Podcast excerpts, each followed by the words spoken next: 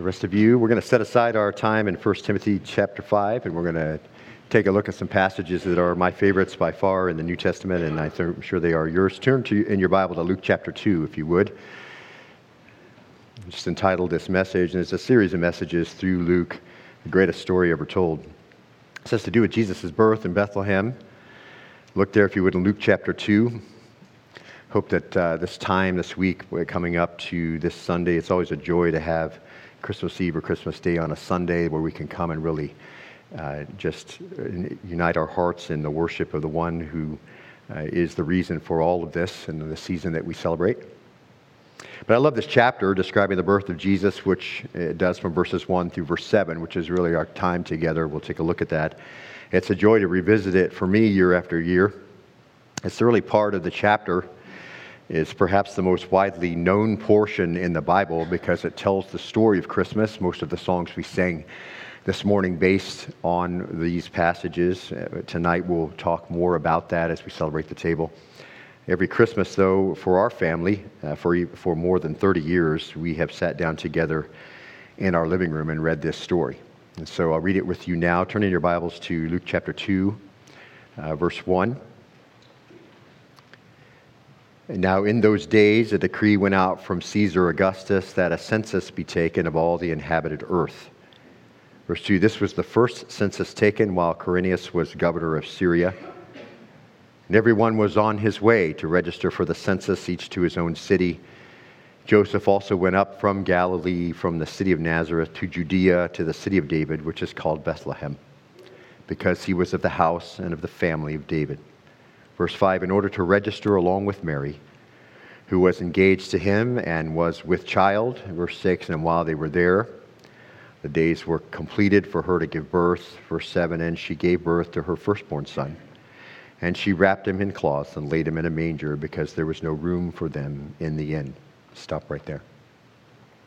Very familiar words. We don't have to make up something to be new for you. It's the age old story, the one that we understand, and yet uh, they are the words the Holy Spirit carried Luke along to write to explain the most profound event in the history of the world. And, and the world celebrates the birth of Jesus in December, and as it should, but for all the wrong reasons. Uh, for the expression of self-indulgence, for materialism, for partying and social events of all kind, and, and, and largely miss uh, the point, as we know the real significance of the birth of God in human form is overlooked and treated trivially and overshadowed by everything else that's going on. Now, there's part of the text in Luke that comes right before what we're going to look at today, and I'm going to look at it because it's significant for us and helps us understand all of this. But that marvelous event happened back in chapter 1, verse 26. So turn back there if you would. Back to chapter 1, look at verse 26.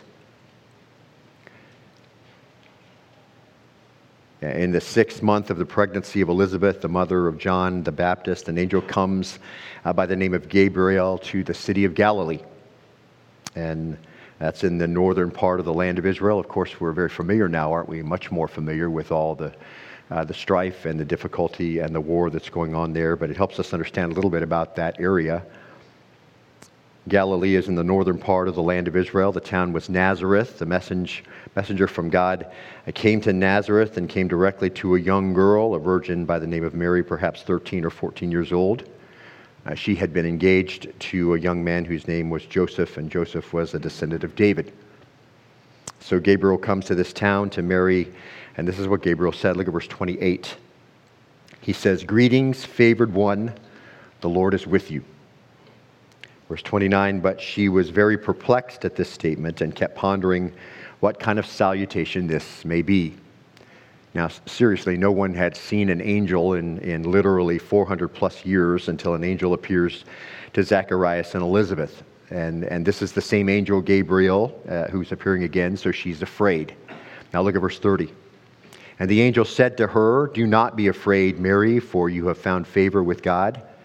Verse 31 And behold, you will conceive in your womb and bear a son, and you shall name him Jesus. And he will be great, and he'll be called the Son of the Most High, and the Lord God will give him the throne of his father David, and he will reign over the house of Jacob, and his kingdom will have no end. And you can almost hear Gabriel say, This is God's announcement to you. Matthew records it like this in Matthew 121 She'll bear a son. You shall call his name Jesus, for he will save his people from their sins. You're going to have a baby. Your baby is going to be the Son of God as well as your son. He's going to be David's heir. He's going to reign over the throne that was promised to David, and his reign will have no limit and no end. And Mary thinks, like anyone else would think in her place, this is impossible. And the angel says, No, not impossible. Here's how it's going to happen. Now look, verse 35. The angel answered and said to her, The Holy Spirit will come upon you, and the power of the Most High will overshadow you.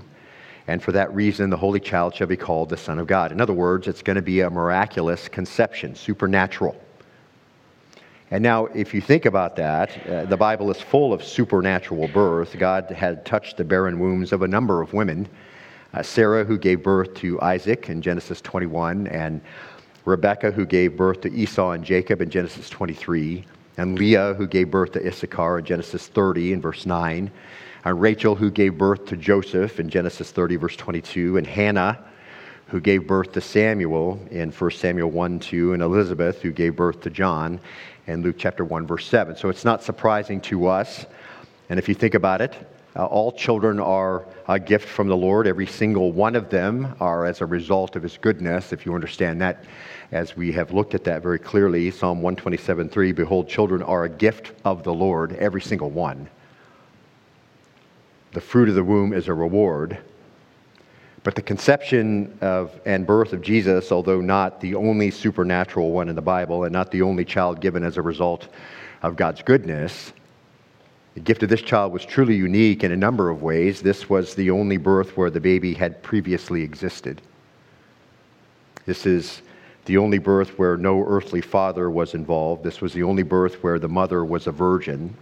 This was the only birth where God took on human flesh. This is the only birth where the baby was infinitely older than his mother.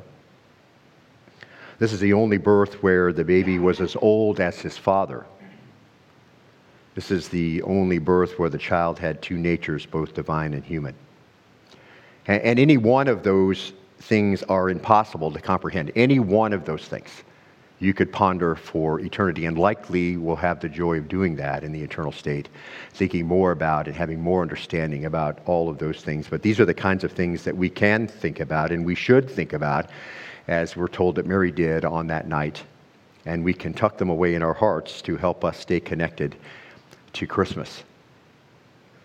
So it's going to be a miraculous conception, and just as a footnote, not an immaculate conception, which is the doctrine that God preserved the Virgin Mary from the taint of original sin from the moment she was conceived. That was defined in dogma in the Roman Catholic Church in 1854. But the Bible gives us no indication whatsoever of what is obviously false doctrine. The idea is God is going to plant life in you without a man. And we can note from Luke 136, the angel says to her, And behold, even your relative Elizabeth has also conceived a son in her old age, and she who was called barren is now in her sixth month, for nothing will be impossible with God. So then, knowing from the word that Mary went to visit Elizabeth in late March, when she had just conceived by the Holy Spirit, nine months later, Jesus was born. And we've looked at this extensively a number of years ago. Uh, uh, you know, it, it does wear me out somewhat when people come and think somehow if we're celebrating Christmas, it December 25th, we've incorporated a pagan holiday. I understand that sentiment. It's a little bit underinformed and badly informed. But here we can just see very clearly the Bible tells us that Elizabeth, uh, Mary went to visit Elizabeth right after the announcement. She just conceived by the Holy Spirit. Nine months later, Jesus is born, so you can do the math. It's a really simple story today, which is really wrapped up in the gospel. And, and when you come to Luke 2, then, as you think about all those things, you come to Luke chapter 2, the prophecy from Gabriel has come to pass. Nine months have passed since Gabriel's announcement, and Mary is full term, and she, in this passage, gives birth to the baby Jesus. Now, as Luke tells us the story, which is very simply told, the beginning of that is in verse 6. So we'll pick up right there and then we'll back up. So we're just going to follow the thought process here And, and, and we'll look at this in this order and then go back and catch up with how God orchestrated all these events uh, surrounding the birth. So look at verse 6. While they were there, the days were completed for her to give birth. Verse 7 And she gave birth to her firstborn son, and she wrapped him in cloths and laid him in a manger because there was no room for them in the inn. That's it. Another one of those classic understatements. Nothing particular about the birth of note. It was like any other and every other birth of any other baby. Uh, no guilt trip, just stated simply that they were in a stable, and Luke mentioned the time the days were completed. Uh, but there's more than just a nine month gestation going on here again. The days were completed, just a vast understatement. As you understand the Word of God, you realize so much is packed into that. Galatians chapter 4 and verse 4 But when the fullness of time came, God sent forth his Son, born of a woman. And so all of this is, is a reminder that God, from the inception of things, had been ordering all things in order to bring about the plan of redemption. Galatians 4 4 says, He's been working all this time to bring this to pass. The prophets, of course, foretold this date. John the Baptist, the one who would go before the Messiah, has now been born these several months ahead. And he will set the stage for Jesus' ministry on earth. And so the days were, that were completed is such a vast understatement because they were the days that were ordered before the foundation of the world.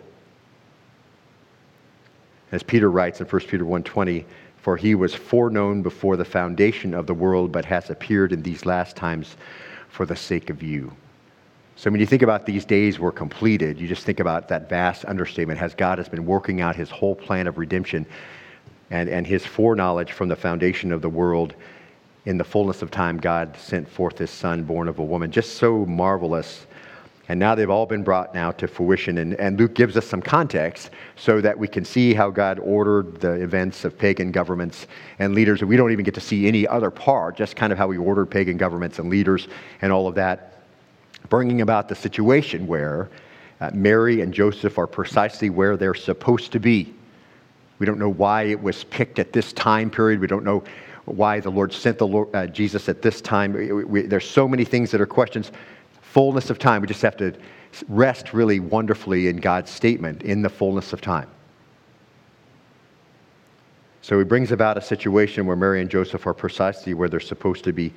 The event is in verse 7, she gave birth, and the setting is what enriches it and really informs all of it. So back up now to verse 1, and we'll look at that. Pick it up at verse 1.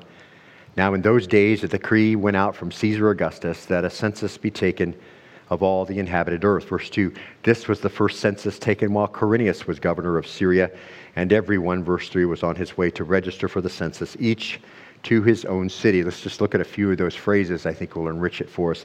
It says, In those days, this is the days when Herod the Great was ruling in Israel, in the days when Gabriel came to Elizabeth and Zacharias, and John the Baptist was born then it says a decree went out from Caesar Augustus that a census be taken of the, all the inhabited earth. And it's amazing how God orchestrates all of this because we can see just in this snapshot right around uh, this time period whether God has willing or unwilling subjects, it doesn't matter. Whether he has knowing or unknowing subjects makes no difference.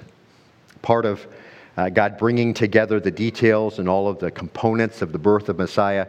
Right time, right place was to move in the mind of Caesar, just like he's moved in the minds of wicked rulers before him and since that time. We certainly saw in Daniel and certainly in Nehemiah's time, we've seen God move in the hearts of wicked rulers to do things he desired uh, for them to do. We're going to see that very clearly as we move towards the end. We're going to see as all of history moves towards that culmination of the catching away of the church and the setting up of the seven years tribulation.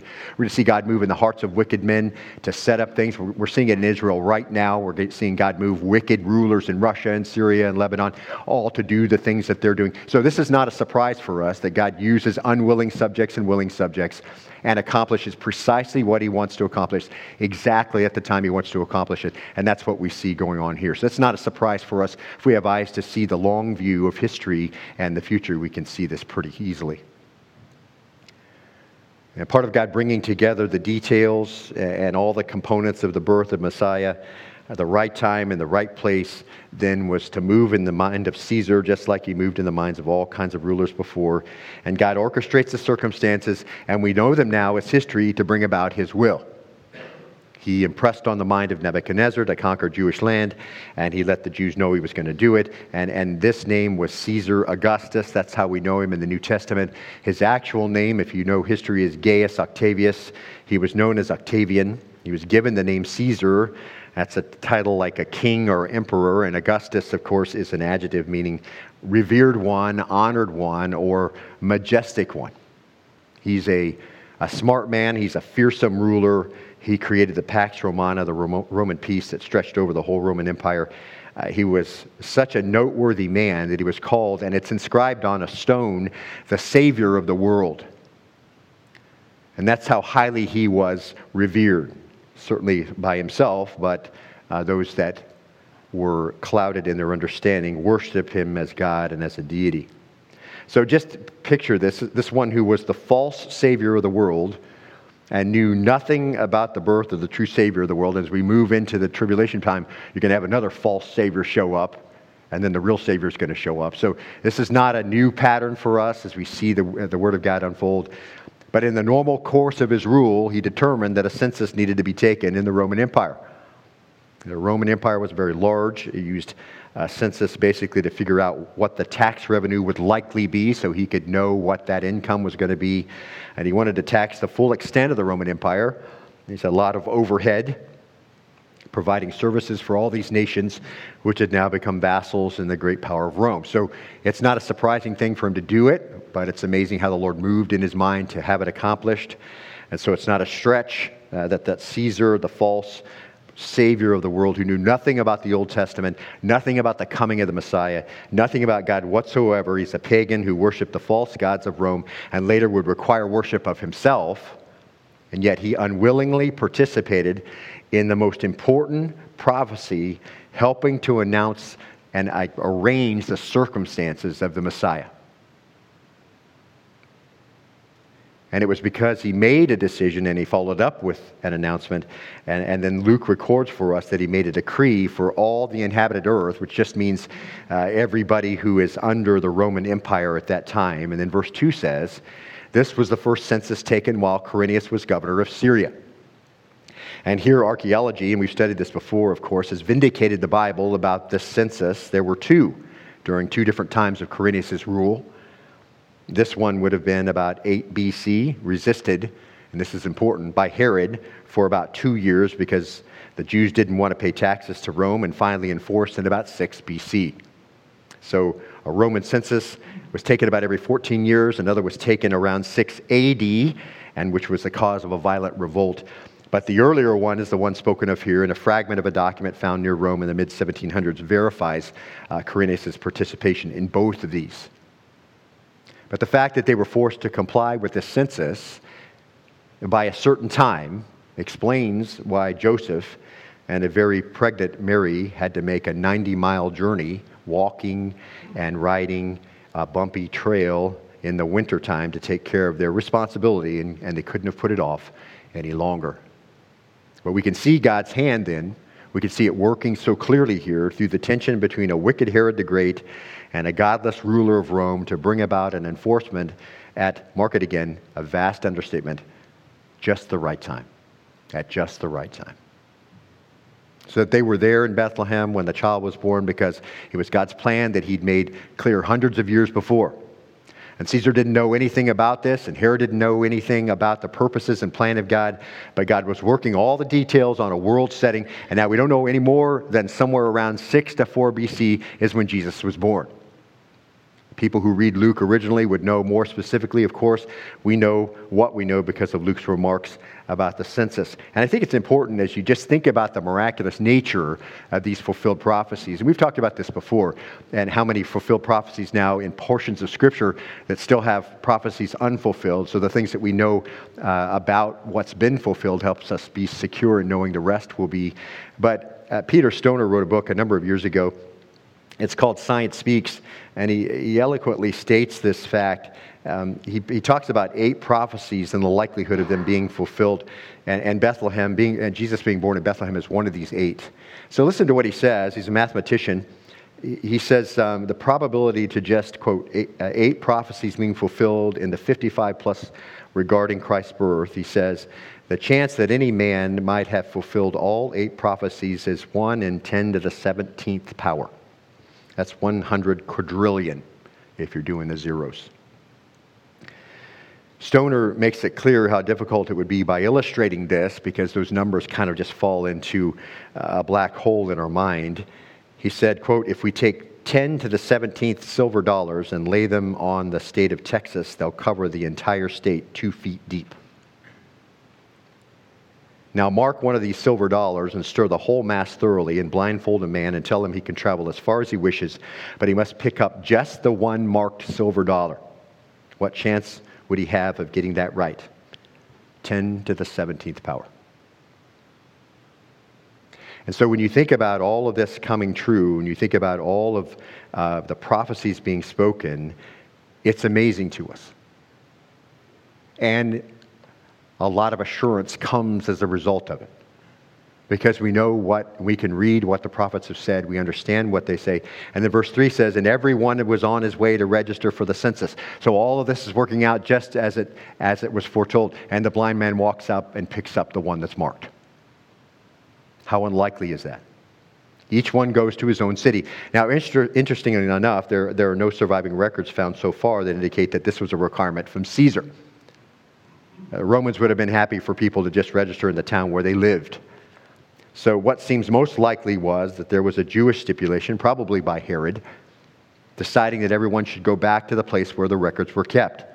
And you remember, of course, and this makes it likely that this is the case, when the children of Israel came to the land of Canaan, the, the whole land was divided into sections, and tribes were given certain sections and told that that was theirs for perpetuity and they were going to be there and that if any was sold after seven years that was be sold back and all the stuff that was supposed to be there. And, and in those tribal sections families were given areas and among those families there would be certain areas where they would live and certain villages uh, would be uh, where their families would have settled and so uh, the scribes were particular about keeping genealogical records. They wanted to know about all the tribes. And so uh, when they would do, uh, for some unknown Jewish purpose, each one was sent to their ancestral home. And I think it was connected probably to that.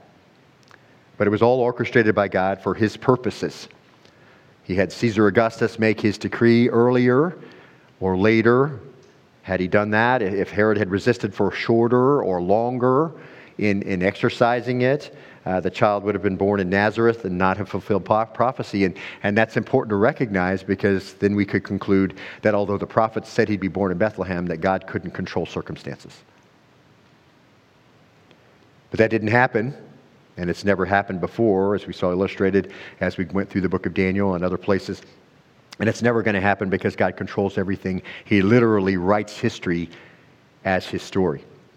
And we saw what was happening in the world through Luke. Now let's look at verse 4. Verse 4 says, Joseph also went up from Galilee, from the city of Nazareth to Judea. That's the southern portion of the nation of Israel, to the city of David, which is called Bethlehem, because he was the house of the house and the family of David, in order to register along with Mary, who was engaged to him and was with child. Now we know from the book of Micah, uh, every Jew knew that Bethlehem would be the place of the Messiah. Micah chapter 5, verse 2 uh, Micah says, But as for you, Bethlehem Ephrathah, too little to be among the clans of Judah, from you one will go forth. For me to be ruler in Israel, his going forth are from long ago and from the days of eternity. And there it is, very clearly stating where the Messiah would be born. And so, as we said, had Caesar made the decree early, had Herod resisted for longer, then we wouldn't have been there. And yet it seems the most unlikely of events to happen to Joseph and Mary until Augustus puts the census in motion and Herod adds a further caveat, and the end result being this young couple living in Nazareth were going to be in Bethlehem. And because Herod had resisted, the date was specific and the date was enforced, and they were going to be there at a very moment when the child was born. And and uh, went there in the ninth month of pregnancy, and we saw all the likelihood of that from Stoner's book. And, and the Lord arranged all of that. And I'm persuaded that it didn't take much to persuade Mary to go. She had thought about all of this. She understood what the angel had said. She was afraid that why had they picked her? She'd been pondering all of the events happening to her and around her in her heart. She was undoubtedly familiar with where Messiah was supposed to be born because she would have been familiar with the Old Testament and Micah's prophecy. So it's likely that uh, when everything began to happen, maybe she knew she didn't have to be convinced. Verse 6 says, While they were there, the days were completed for her to give birth. Again, as we think about just what we've talked about, just the small time that we have, it's a vast understatement, happening precisely as the Lord had planned it, using the egos of men and the rebellion of men, uh, using willing men and unwilling men, and it happened just as it was foretold 700 years before. And so they were there, and the days were completed for her to give birth. Nine months were up, absolutely nothing said about the details, nothing. Verse 7 says, And she gave birth to her firstborn son, and she wrapped him in cloths. So let's think about that, beloved. The Lord, the creator of the universe, the Lord of omnipresence, the Lord of omniscience, and all power was confined to a body of about 10 pounds in weight and a little under two feet in length. A little life came out into the arms of that young father, and neither of them could have fathomed what was going on, and they'd been told by an angel, and everyone around them had absolutely no idea. And it says she gave birth to her firstborn son. It, the, uh, Luke uses the Greek adjective prototokos here, firstborn, first begotten, of preeminence, really superior, firstborn of all creation not the first ever born. He doesn't use monogenes, the only son. He doesn't say that. Again, the Roman Catholic Church would have you believe she had only one child and she was a perpetual virgin until her death. That's not true. She had many sons and many daughters. Matthew 124 and 25 says that Joseph kept her her virgin until Jesus was born.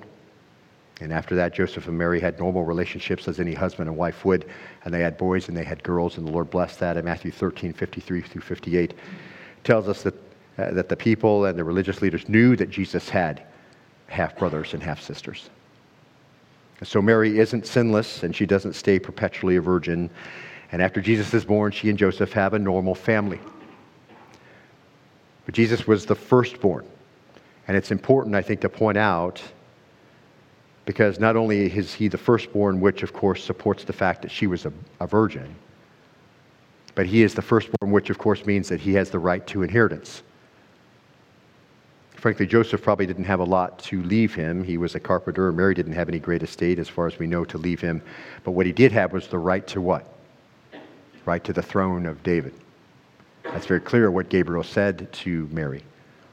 So, in simple and really uncluttered statements, Luke is carried along by the Holy Spirit and relays the most important, really the pinnacle, the, the central story of all mankind. Firstborn of all creation, not just of Mary, is born, and Mary, it says, laid them in a manger because there was no room for them in the inn. And that last statement, because there was no room for them in the inn, has become very familiar to us as part of Christmas. It's certainly part of the things that we see in decoration. And it's really not a fable, as the text indicates. Luke doesn't tell us where they were. We know very likely in the place in modern Bethlehem known as the Grotto, the church of the Nativity sits over the cave in which the birth of Jesus occurred. Caves were commonly used as stables at that time. We look at more at that tonight. In, in 135 AD, Hadrian is said to have had a Christian site above the grotto converted to the worship place for Adonis, the Greek god of beauty and desire. Later in 327, though, Constantine commissioned a church over the site that has traditionally been considered the birthplace of Jesus.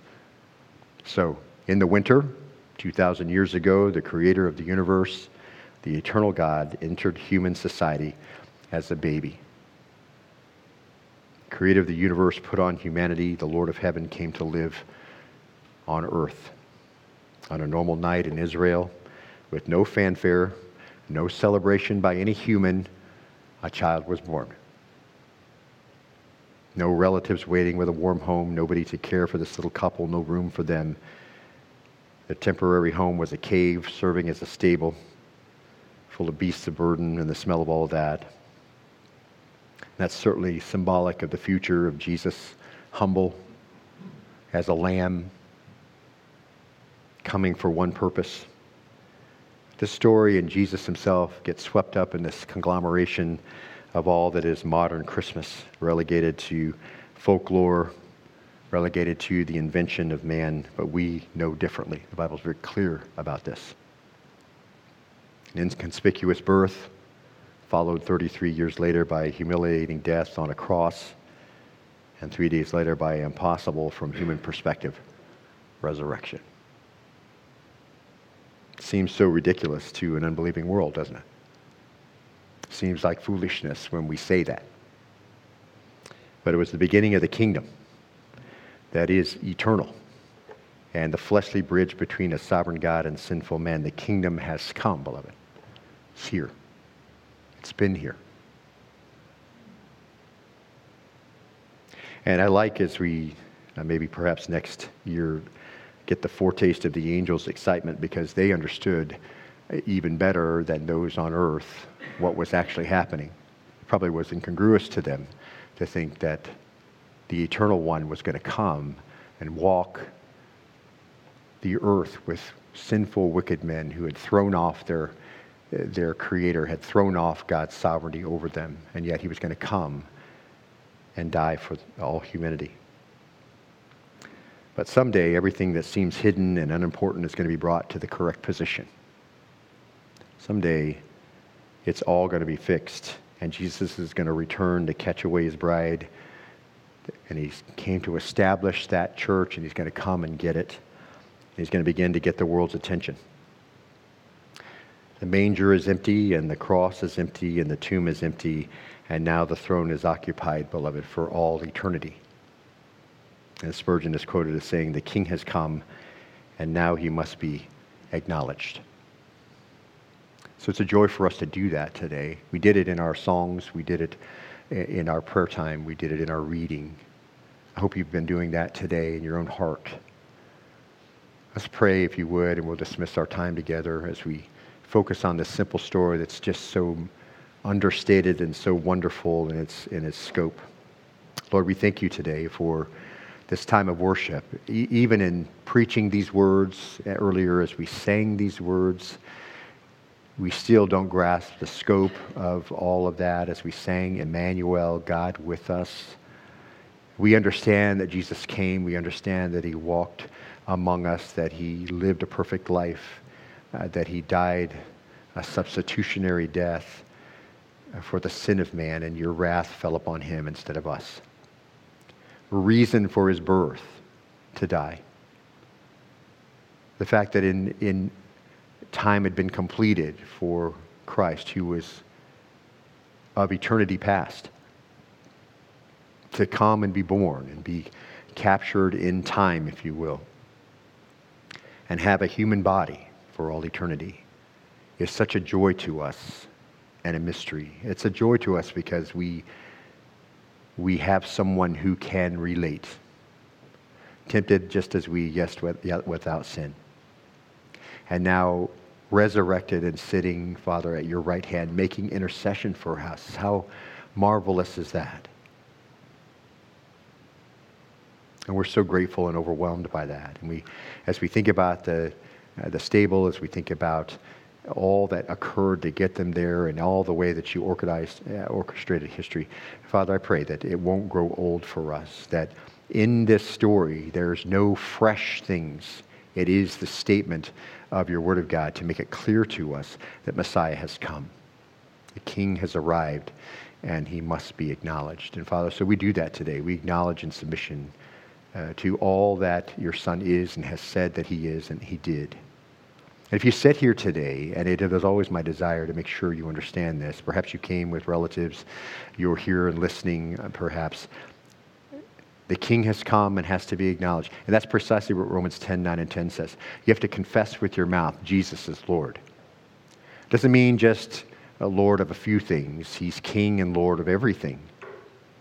In order to be saved, you have to submit all of your life to Him, just as you would, uh, just as you would a human monarch. Here is the King of all eternity who has come. You have to deal with Him this way: confess with your mouth Jesus is Lord, believe in your heart that God has raised Him from the dead. He died on your behalf for your sin and bore the wrath of God you deserved.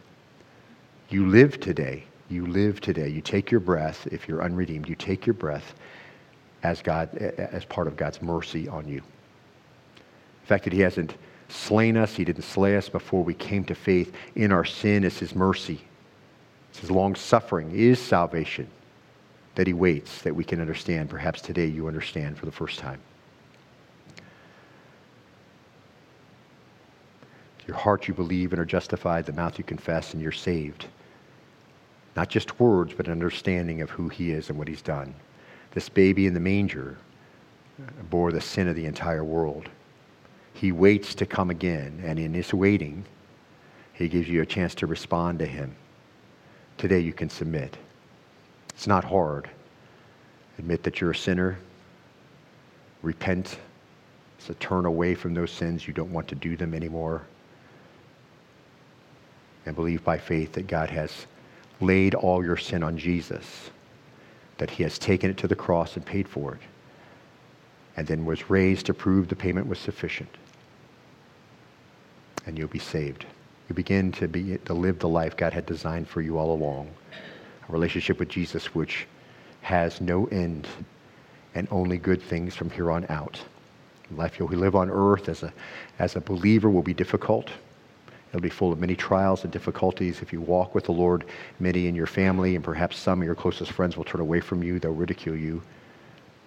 But that's what they did to Jesus, and they nailed him to a cross. So uh, the master, the, the servant is not greater than the master.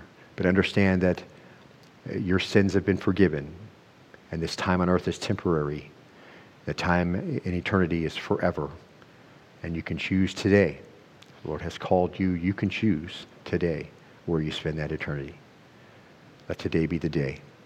If you don't know, uh, you need to know more about this, you'd like us to talk to you more about it, you need some more information right there on the back of the seat, you can respond to that QR code and, and we'd be glad to help you understand this further, to disciple you if you confess Jesus as Lord and believed in your heart today.